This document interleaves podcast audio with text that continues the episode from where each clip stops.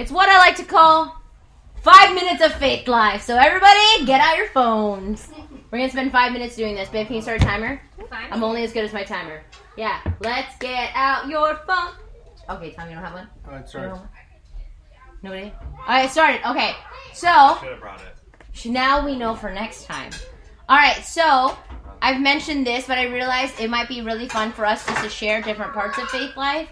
But so Faith Life Equip is where it's our church digital management system, but it also is what gives us access to 300 Bible study resources, Faith Life TV that you can watch on your phone, on a web browser, and through Roku or a Fire Stick on your smart TV, and um, college level seminary videos. And so I've been watching several through the book of Matthew to supplement my understanding. Uh, I think I've been super, super clear on like, I can give you all the resources and I can put it in front of you and remind you, but it is each person's initiative and desire whether or not they want to utilize the resources. And so my heart is like, hey, we have these, these things are available, but if you want to use them, you'll use them. What I want to talk about today is there's several Faith Life apps if you go to your Google Play Store or your um, App Store. And so I have the basic Faith Life app one, and that lets me post to our group, access information about our group, and that lets me access um, access our website, so and messaging to each other, and I really like that. Um, and then I use Faith Life TV on my computer. I use Proclaim for the remote. Like, there's a ton of different apps. Um, but for you, if you want to do Bible study, you get to decide if Faith Life Bible Study is your preference or if Logos Logos uh, Bible Study is your preference. So those are two different apps. So there's a Logos app and there's a Faith Life Study Bible app. Um, both of the interface is just slightly different, but it's just your preference. I prefer Logos because I've used it for years, and like my coworker prefers Faith Life Study Bible because that's easier for her. And so your preference, your choice. Um, probably the number one question that I get asked as I help churches utilize this is um, why are there so many apps? Because if you look, there's so many, and it's the idea of power versus convenience is that when you split up these different apps for these different purposes, you each app has more power. Convenience is every app is rolled into one, but it slows down and it crashes. And so if your Logos app crashes, then it is then if everything is stored on that, you can't access it again. But if Logos crashes, you're still going to be able to access Faith Life TV. You're still going to be able to access the group. You're still going to be able to access everything. And so, um, just a heads up, that's a really great tool. Again, you're an adult, so it's going to be your choice whether or not you want to watch Faith Life TV, if you want the 300 Bible study resources, if you want to listen to seminary videos. I just want to put it out there because my hope for our church is that we one that we continue to stay outward focused and missional but also that we engage with the word of god in and discover how each of us could engage with the word of god because i think each of us could be different. And so for me i love bible study. I love getting in the word but i'm also an audio learner so i'm learning more right now in this season by listening to seminary videos. So that's how i engage in the word of god. And so that's pretty much all I have to say about talk to me about the apps, power versus convenience. Let me know if you have any questions because I'm kind of a nerd about it and it's kind of what I do at Faith Life. So uh, let me know if you have any questions. We're gonna do this because I want to also see um, how technology works in micro churches because if we're going to continue to multiply, these are kind of the things that we have to examine. Is how do smaller gatherings engage with technology versus larger gatherings? So that's my five minutes of faith life. Boom. Moving on. This is our. I don't know who here memorized your memory verse. All right, so every time you memorize your memory verse, your name gets added into a drawing. So at the end of the month, um, you can win a really cool gift card. So if you remember every single week, you have the um, ability to have your names in there four times. Do you have to remember the it's from? Because that I always have a hard time with that. Which one? Like the address of where it came Yeah, I love it. The address, the locating address. You know, I haven't, I haven't thought about it. It'd probably be good to know the reference, but like you know, let's do it one at a time. Okay. I've never done this, so we'll just see how it goes. So, and then um, track camp, that's coming up. Is that next weekend? Yes. Oh, my chicken. That is next. Oh my chicken. Oh my chicken. That is next weekend from 1.30 to 4.30. We're going to be going somewhere in Bellingham. It's off the Hannegan, off Van Wyck. Van Wyck, babe? Yep. All right, so um, we're going to be going there and we're going to be um, working at the location. And this is a site where I'm like, bring your kids. Even if your kids are running around, your kids are there and they're beginning to get the idea of why we're doing what we're doing. And so there's going to be, ideally, there's going to be different things for all different ages to engage in. So, like, our kids will probably be able to wash windows and, uh, like, clean tables that we're going to be using. And so this is going to be our way of serving the camp because I know not everyone can actually serve in the camp uh, during camp week at the end of July. So this is kind of our way of serving our community. Fourth of July barbecue. If you are able to come, I know that everybody has like different Fourth of July plans. But if you're able to come, let me know, and then I'll send you the RSVP link so we can coordinate the food. Sounds good? We already talked about kids. I'm feeling good about it. All right. We're continuing in Matthew. Is the noise, is the streaming? I feel I'm good with the streaming. I'm fine with screaming. Everybody good with I'm like, at this point, we're like, wait, what noise? Ivan on the ground and tickling Who's pinning him? him. Josh. Josh just likes to mess with Ivan and make him absolutely go crazy. Josh and I can actually fight. Like, I don't know the kids. I really believe Ivan can take Josh down. Without a doubt. All right, guys, so we're going to do a little recap. So here's some questions. Who wrote the book of Matthew? Matthew? Boom! Got it! Woo! All right, who was the audience? The Jews. Jews! What was the purpose of this gospel? Jesus. Yeah. To, to give Hey, for yes. without a doubt that Jesus is the Christ. Boom! And last one. What has stood out to you the most throughout our study? There's no right answer. We're finishing up the Beatitudes, and I think that it has been super meaty. Super meaty. Super meaty. So I've been soaking the whole thing, and it's been super meaty. It's a lot. My favorite description is that the Bible is, I think it's St. Augustine, the Bible is shallow enough for a child to wade in and deep enough for an elephant to swim in. Is that you can read the entire, like people have dedicated their entire lives to studying the, like the Bible. And so the idea is that when you are younger in your faith, you the way you read the Bible is going to be very different than the way you have read it when you are eight years, ten years, fifty years in. But it's yeah, but the same scripture can speak the same thing, but to different seasons. And so it's super meaty. I think for me, what has been super like stood out is like how how one verse can be 30 minutes of discussion. And I do like that we are not rushing through critical sections of this scripture. And honestly, we'll probably be in Matthew for like the first couple of years because we're not rushing through it. So that's that's how I prefer to do Bible, like reading the Bible and discussing the Bible is like how to provide context to scripture and how to see scripture in light of the entire book. And we're at a day like we were, um, Lindsay and I visited our parent church on Sunday, and Pastor Tom essentially just talked about how we're in a day and an age where we are constantly seeing compromise of biblical truth. We're seeing compromise of church, like what um, the gospel is. And it really challenged me because it affirmed my, like, what we talked about last week, which is like the church, like, the world isn't going to change when more people come to church. Like, that's not it. The world will change when the people who actually go to church start living out the gospel fully and in, like, complete obedience.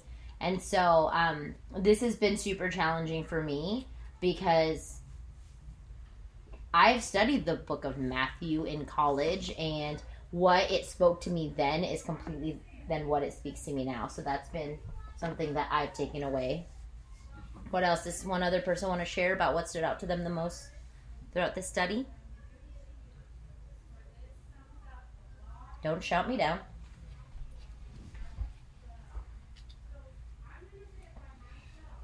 I don't necessarily know that one particular thing stood out to me, but between this and I, um, I listened to, because I kind of forget where I heard different things, because I also listened to the um, Logos, um, like overview of Matt, like the whole thing of Matthew, which is like twenty some odd hours. Mhm. Um, but between both, like here and on there, what I really found fascinating because I've never read, I've read straight through some books, but I've never read any of it with context and history in mind. Mhm. Um, and I've really enjoyed and liked hearing the context and the history behind things as well, mm-hmm. because it does make a big difference to the actual like meaning and importance yeah. Um, of all of it. That's mm-hmm. good. We're going to tonight. We're just focusing on two verses. Um, so it's Matthew 7, 13 and 14. Um, Jenna, Jenna, can you read 13? And Tom, can you read 14?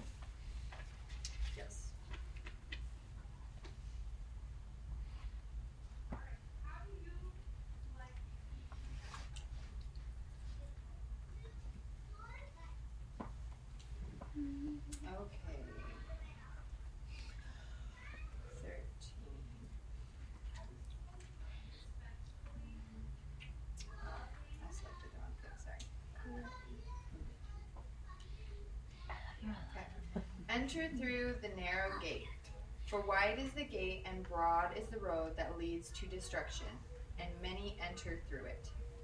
But small is the gate and narrow the road that leads to life, and only a few find it.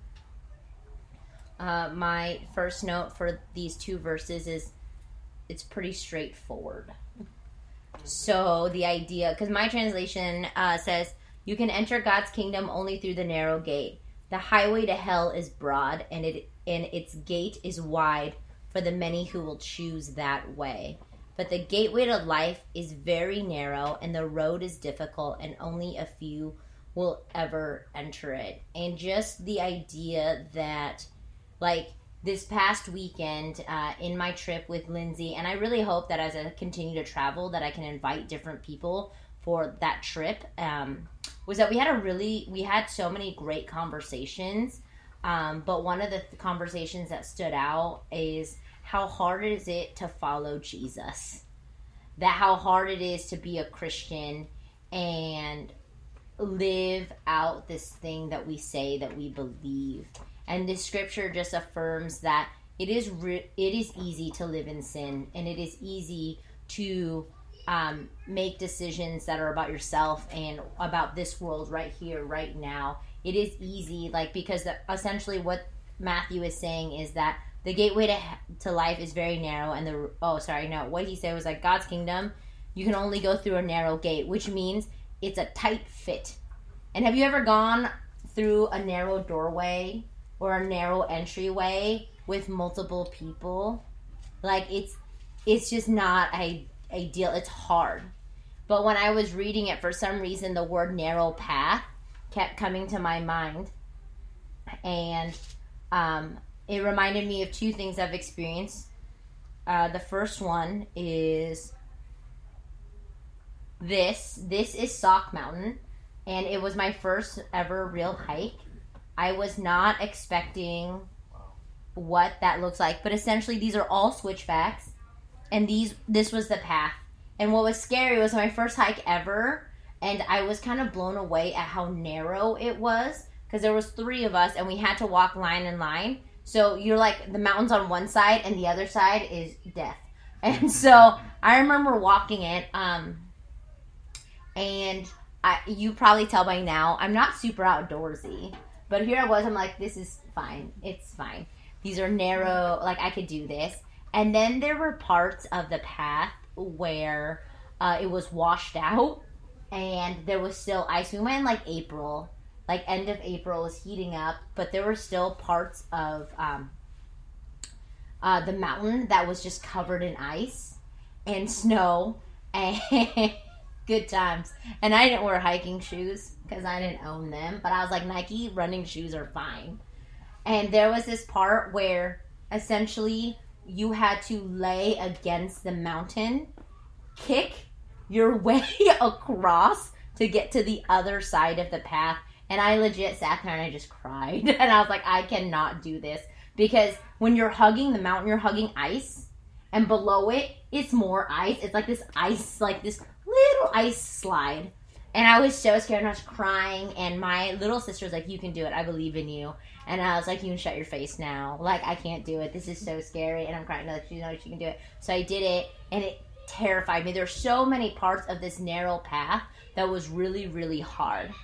And I'm so grateful because the people that I went with, they were scared too, but we were committed to doing this. And I couldn't have done it without her encouragement. And so, why this story about um, Sauk Mountain came to my mind was that the narrow path is really scary. It would be wise to travel it with other people, other people who can remind you what truth is when you don't believe. Um, like I knew planting this church that I would experience an overwhelming amount of spiritual warfare on just like who, what I believed, uh, who I am, like everything, my family.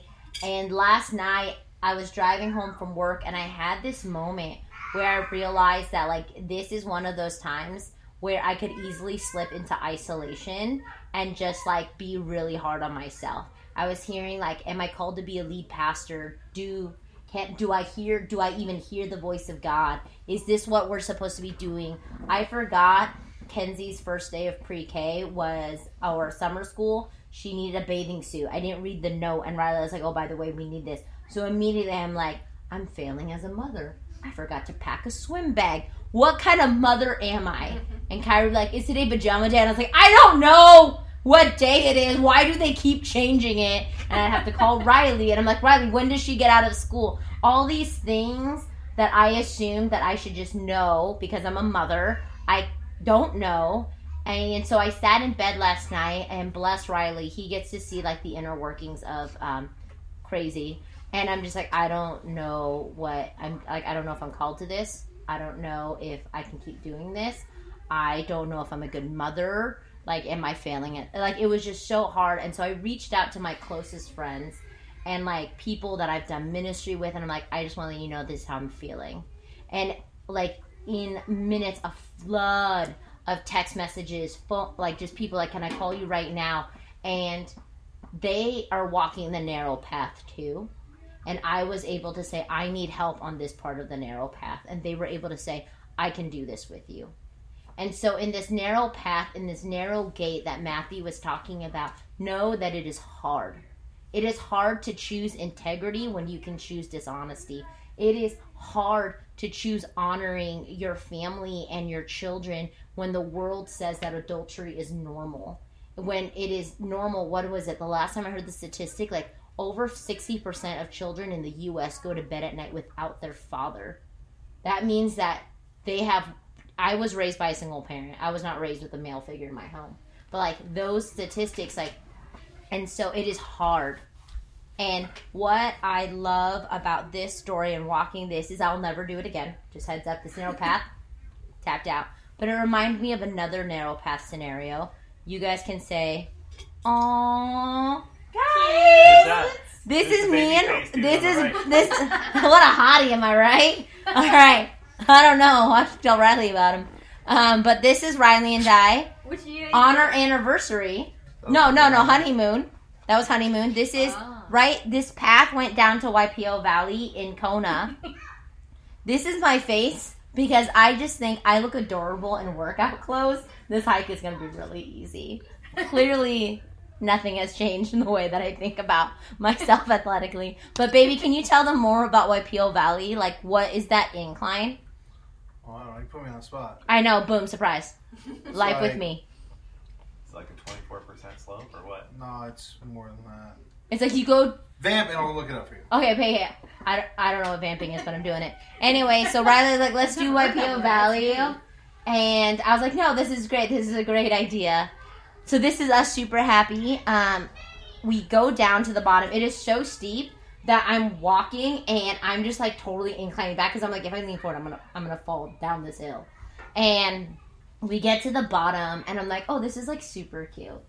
Like, there's this little village. It is green. Like, this is great. We're walking along this path, and I'm like, this is is this the hike? I was like, I love this hike. And Riley goes, no. I was like, is this a trail? And he goes, this is the trail. And he points, and it's this narrow path, like like the Sauk Mountain one, narrow, and it's um, it's like off this off beaten path. Like you leave the beaten path to go on this very narrow path, and it is freaking me out because fun fact about On Johnson, I do not like things that I cannot identify touching me. Like if I am in the water, if something's like my touch I'm like freaking out. Yeah, for this walk, he, he was like moving like all these plants, and I'm like, oh my gosh, things are touching me. Did you did you figure out that's Oh yeah, it's uh, 800 feet in only about a half mile. So it's an average grade of 25, but it goes up to 40 percent. So just like the incline is ridiculous. So we go on this and we're going through. It was narrow. Riley was walking in front of me. I was pissed. I was so angry because I was like, I was not ready for this. You did not give me clear expectations, which I'm pretty sure you did. But oh, I, I put expectations upon expectations. yeah, upon I was just not emotionally ready for this narrow path. And we're walking, and I'm like, I can't, I can't. And I'm like, I was like, I, I, I was like, I am pissed right now. Like, I do not want to do this. These things are touching me, and I don't like it. I am no longer happy. And it was great. Babe, you were so patient. And we were walking, and I was like, okay, what's the next step? And this is when I, like, lose my mind. Riley goes, I just need you to climb through the barbed wire. And I'm like, no! no!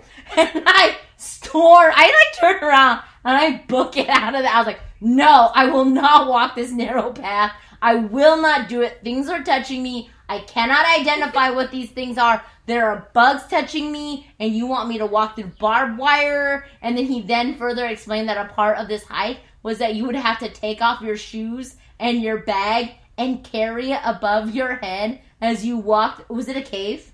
No, just through a riverbed. Through a riverbed? And I, and he, no, and he was like, I want to go on vacation. with no, Riley. Let's go. no. and I was so mad. But the thing was that Riley told me exactly what to expect. And I did it and I wimped out. I could not do it. It was too hard. And it, and I read this and I thought about my honeymoon because Matthew lays out how hard it is to to walk the narrow path, to go through the narrow gate. So I turned around and I left that forest so fast, hoping I was going the right way. Um, and I was mad. I was so angry, even though I had knew exactly what to expect because he told me.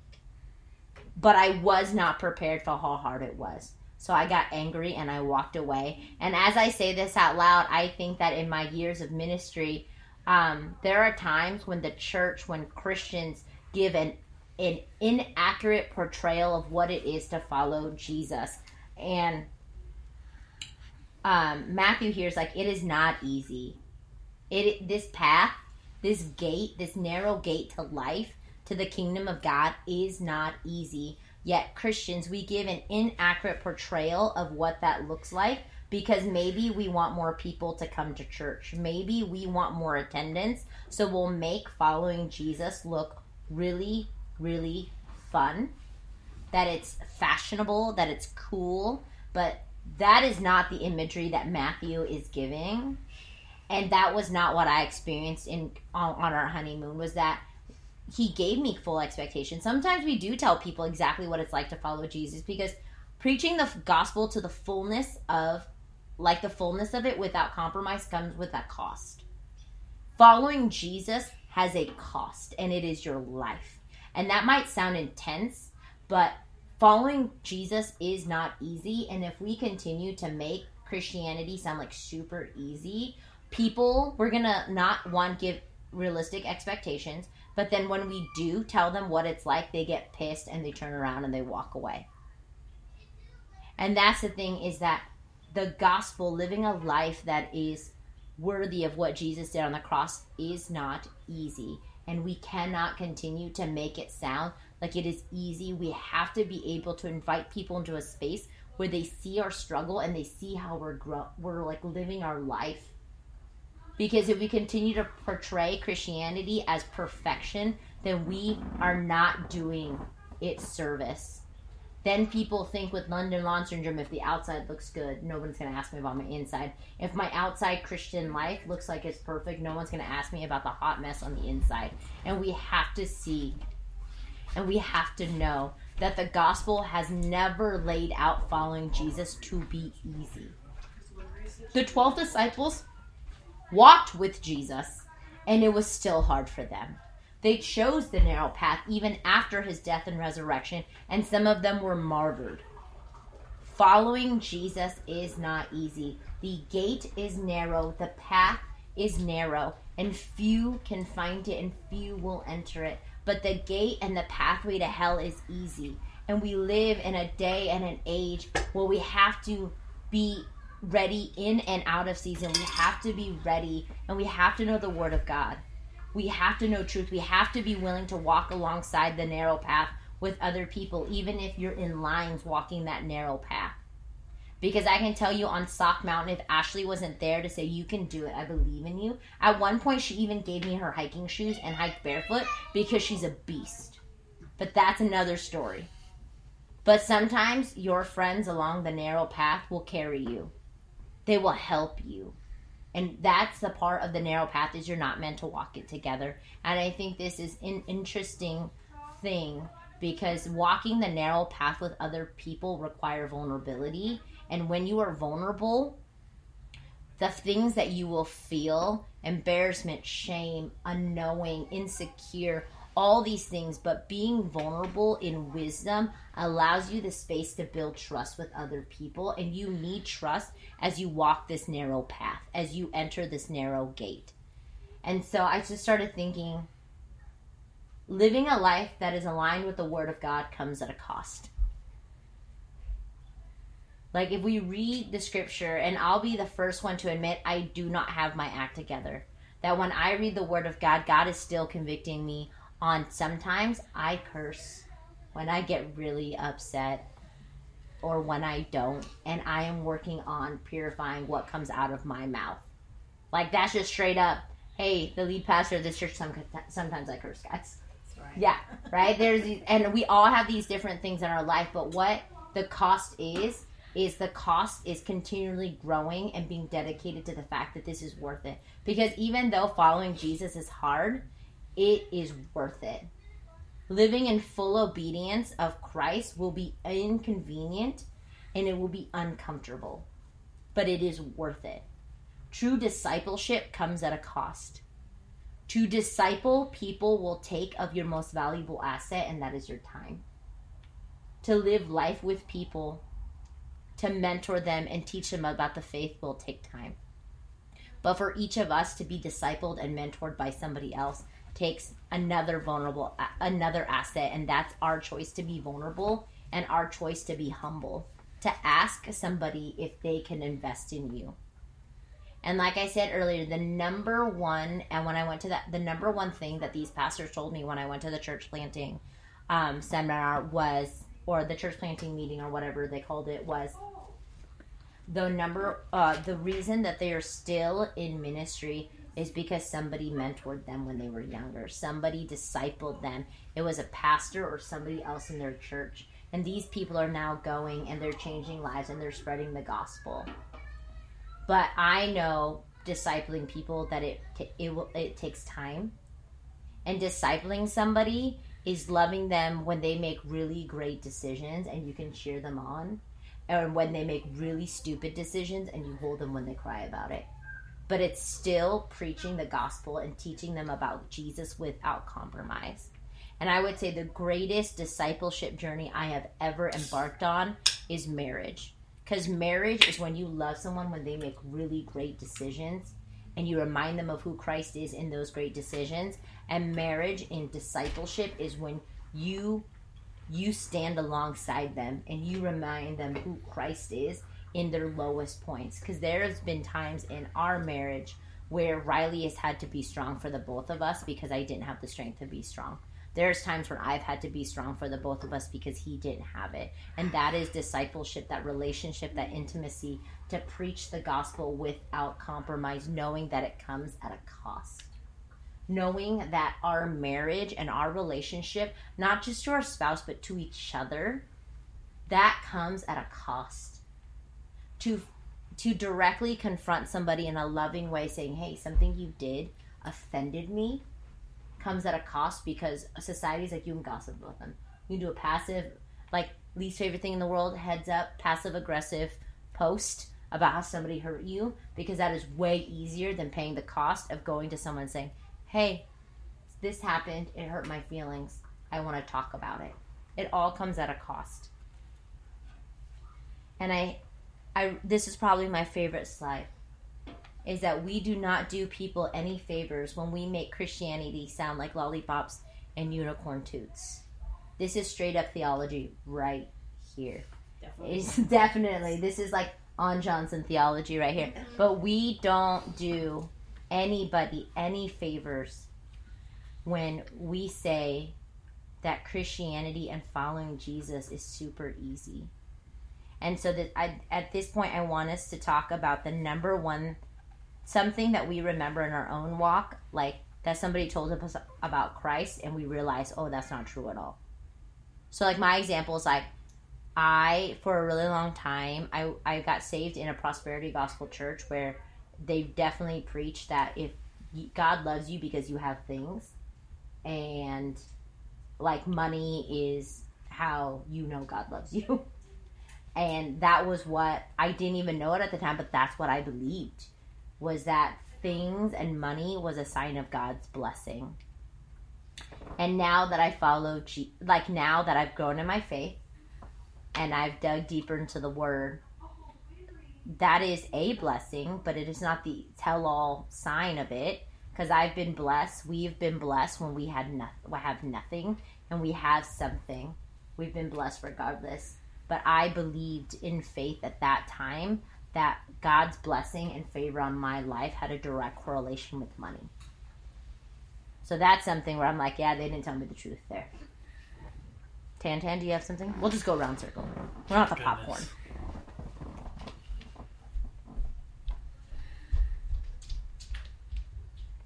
Put me on the spot. Should we popcorn? Yeah, I don't know if I've anything off the top of my head either. Anybody? I mean, I've heard things, but nothing that I've been told like directly, to me, or especially like something that I believe that was like I found that like rocked me when I found it wasn't true. Like I've heard things and like, oh, really? People actually believe that? Example, baby. Oh, just like when people follow people who say like, you know, they have a new word from the Lord, and you should read my book and follow me, and you know, Mm. Like that kind of stuff. I'm like, it just like to me that is surprising that people would follow that. Yeah. Interesting. Um, one thing that kind of comes to mind is, um, and it's not necessarily wrong, but I think it's thrown out there wrong. Um, it's just that like, oh well, if you have enough faith, or oh, if you just pray hard enough, Mm. like things will just happen for you. Mm. Like, Like that it's not genie. happening. Yeah. If- yeah, like oh well, if you just prayed harder, then maybe you wouldn't like this trial would be easier, or like oh if you if you had more faith, like this isn't Mm. happening for you because you just must not have enough faith, and it's like you're And- sitting there trying like you know as hard as you can. Thinking like, well, what am I doing wrong? Like, I feel like I'm trying as hard as I can, you know, and it's still not happening. But that's not necessarily how it works. They Like, missed reading Job on that one. Right? Like I've had that happen all the time at Bible college when you're going through a trial, you've prayed about it, you go and talk to someone about it, like, oh, pray about it, God will answer you. you're like, That's not what I'm not here for." me. That's what I've been doing. I came to get another another viewpoint on it.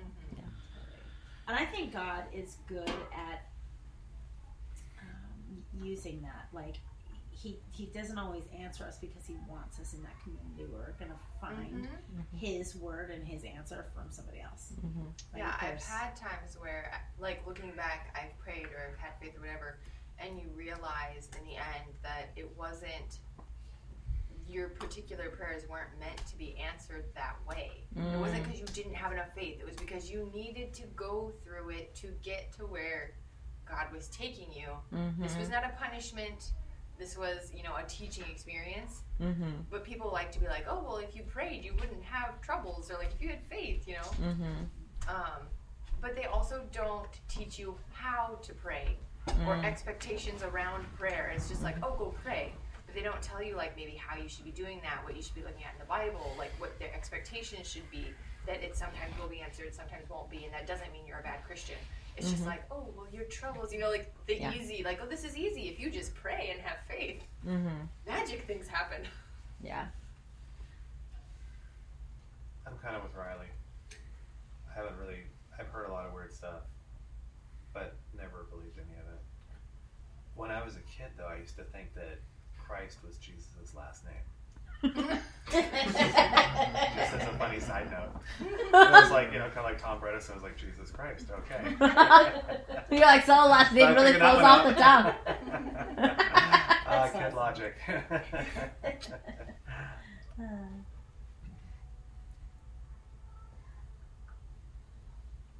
I think about these things because I think about how sometimes we portray faith, especially in the age of social media, to be a perfectly filtered experience or picture. Um, and then that's what people think it is is that like a godly marriage is always easy but that ain't not that that like is not anybody's life is actually what they put on Instagram. yeah it's instagram Though like- I'm pretty good about putting some private pictures on. i couldn't take a photo while they were pooping on my floor because i was screaming but you think about these things that we the way that we portray our faith has to be intentional and purposeful to show that the n- gate is narrow, the path is narrow, but it is worth it. It is worth it in the way that we love each other, in the way that we love Jesus, in the way that we live with this idea of an open hand. Like it is worth it because I've never met somebody who has encountered Jesus so radically and said, I really hate joy and I hate forgiveness and I hate grace and I hate mercy. Like, I don't want any of that. And so, my heart for us is that we would be a people where we would accurately portray exactly what is so clear in Scripture, which is the pathway to hell is wide and easy to walk, and many will enter. But the pathway to the kingdom of God, to life, is narrow, and few will find it. And so, my heart and my encouragement for each of you is, and for each of us, is that we would know that. Sup, Josh? Uh, I even got some of the stamp ink on the carpet, and do you have any butt wipes? Love one called it butt wipes. Uh, Like the Wet wipes. What else? they weren't. They it? work good. uh, They do baby, work can you on help it. him with that? I don't know what happened. Okay, yeah. I don't. On the carpet. No, I don't think we Carpet have or other those carpet? wipes though. If Do you we? leave butt wipes around, there's something in a butt wipe that just gets anything off. Alcohol. I don't know what it it's is. alcohol. If you have rubbing Uh, alcohol Jess should on have it. Jess is down there and she can get you some butt wipes. hand Oh, legit. sanitizer. will get you a cab the carpet. What is that? Or My wife uses water wipes, so they don't have anything else. Oh. So everyone tries to put. I feel like everyone tries to put Jesus through the filter because anything you say in today's culture makes somebody mad. If you had a group this mm-hmm. big and you said it's something, somebody would be mad about it. It doesn't really Yeah. matter because everyone's so polarized and so, you know, fortified in their position, and they don't want to hear anything. But you know, when you read the Bible, you know, Jesus was making people mad then. You know what I mean? And the disciples were making people mad then when they were speaking truth. And, Yeah. and that's the way it is now. That's the way it is now. But that And doesn't mean we should change it, right? We shouldn't change it to try to accommodate today today's yeah. you know feeling. But that is that is that compromise. Like when Pastor Tom was talking about it at Gateway, that's exactly the compromise that he was talking about. Is like we're such a PC, like we don't know how to have like good conversation with people who might not think the same thing as us. It is not res- like it's easy that it can go easily. Like it's not respectful. It is like it is aggressive. It's usually done on some sort of platform where you don't get to interact and see the person that you're really like arguing with and you don't get to convey emotion and empathy the same way. And I just think like even that, like the things that Jesus says and the way that Jesus lives, it's like we are so bo- so focused on trying to control other people with what we think and how they should live instead of being like, how am I living my life? How am I loving someone like Jesus? How am I living and being led by the Holy Spirit? How am I being an example of faith? Because when we can begin to examine ourselves and examine how we are living, we become less focused on how everyone else is living and how we can control them and how we can judge them. And that is what attracts people to faith. It is not going to be rules and regulation and condemnation. It's going to be like, why does that person have so much joy? Like whatever's happening right there, I want a little part of that. Like I want to know why. Um like how does that person like I know them. I know the life that they live. I know what they're going through. How do they have so much like faith and hope? That is what attracts people to this gospel. It's how we live our life in abiding and in aligning with the very person of Jesus. That is that is that is what brings growth. And so I think about the church and I think about what Matthew is saying, and I think this is that to those who want to live a life that is obediently and radically following Christ must count the cost of the narrow. And I know I keep saying that over and over again. Uh, is this the idea of the narrow path and the narrow gate, and you have to count the cost. But this idea of counting the cost, I remember the first time I heard it um, it was at a conference, and it was from a story where God called in the Old Testament, where God calls Abraham out of the tent, and he goes, "The idea is like, look at the stars. As many stars are in the sky, like that is how much you're like you're. That's how many like people you will have. Like that. Those are going to be the people that come from you. And Abraham didn't have a kid. Like he was, he can't, even, he couldn't father a child." His wife was old. How is this going to happen? God calls him out. He goes, count the stars. That's going to be the number of the your like your inherit like that. That's going to be your offspring. And then after that, God calls him to go to a place that he didn't know. So God speaks to Abraham, tells him something impossible, and then the next day calls him to go. No direction. No, just go. Go to a place that I will show you. Not I'm going to show you this now. I'm going to tell how everything is laid out for you, and I'm going to say this is how it's going to work out. But faith is going to kick in when I've spoken to you. I've revealed something crazy to you that you can't do in your own right, and then I'm then I'm going to tell you to go.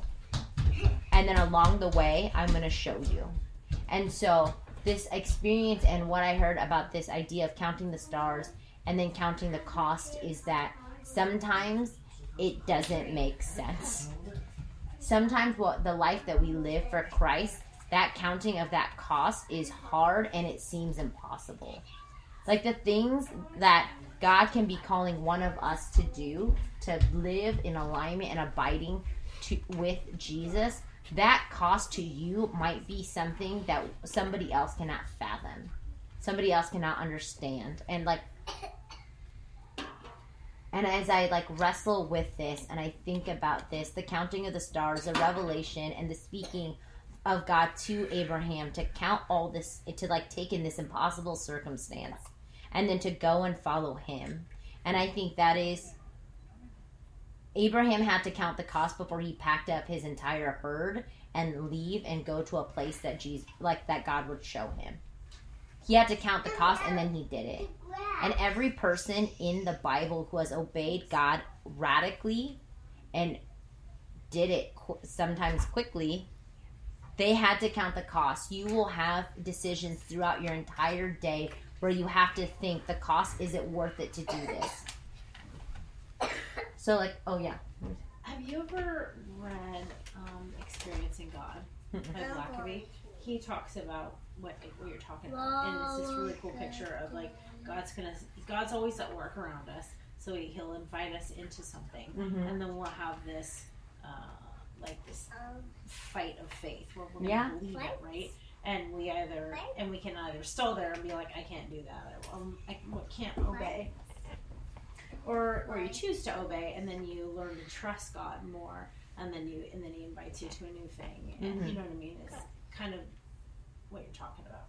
It Yeah. is what you're talking about. like we'll have so many decisions of where we will count the cost in the sense of we make that faith decision we weigh the outcome and we decide what we're gonna do and i think like there will be situations and i think like Ole, there will be situations when you get older where you will see your peers disrespect women blatantly and outwardly and you will in that moment have to decide do i defend and speak up and say no or do I continue to just sit here and allow it happen? Because the cost will be if I speak up and tell them to stop being disrespectful, stop doing that, then the cost could be lost of friendship.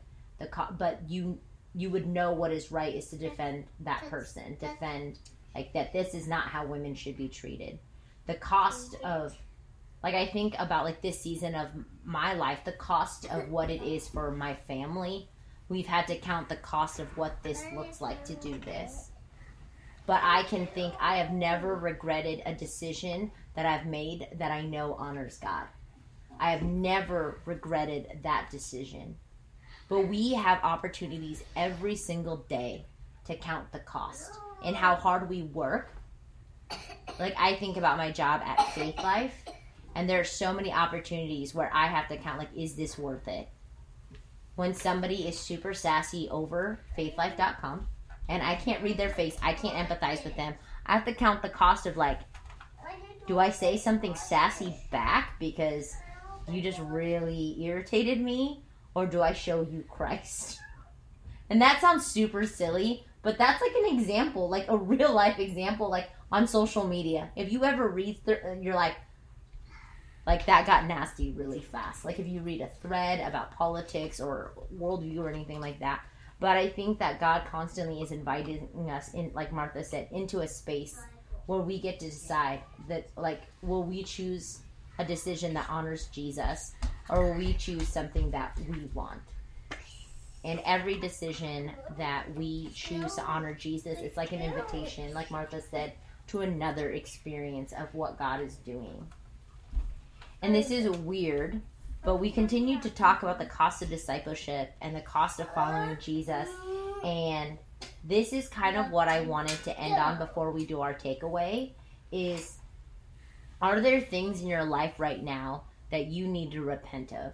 This is not anything where we have to say it out loud, but I really felt like we needed I needed to ask this question because a faith community that is not actively repenting and being aware of the things that we have in our life that do not honor Jesus, we will not grow.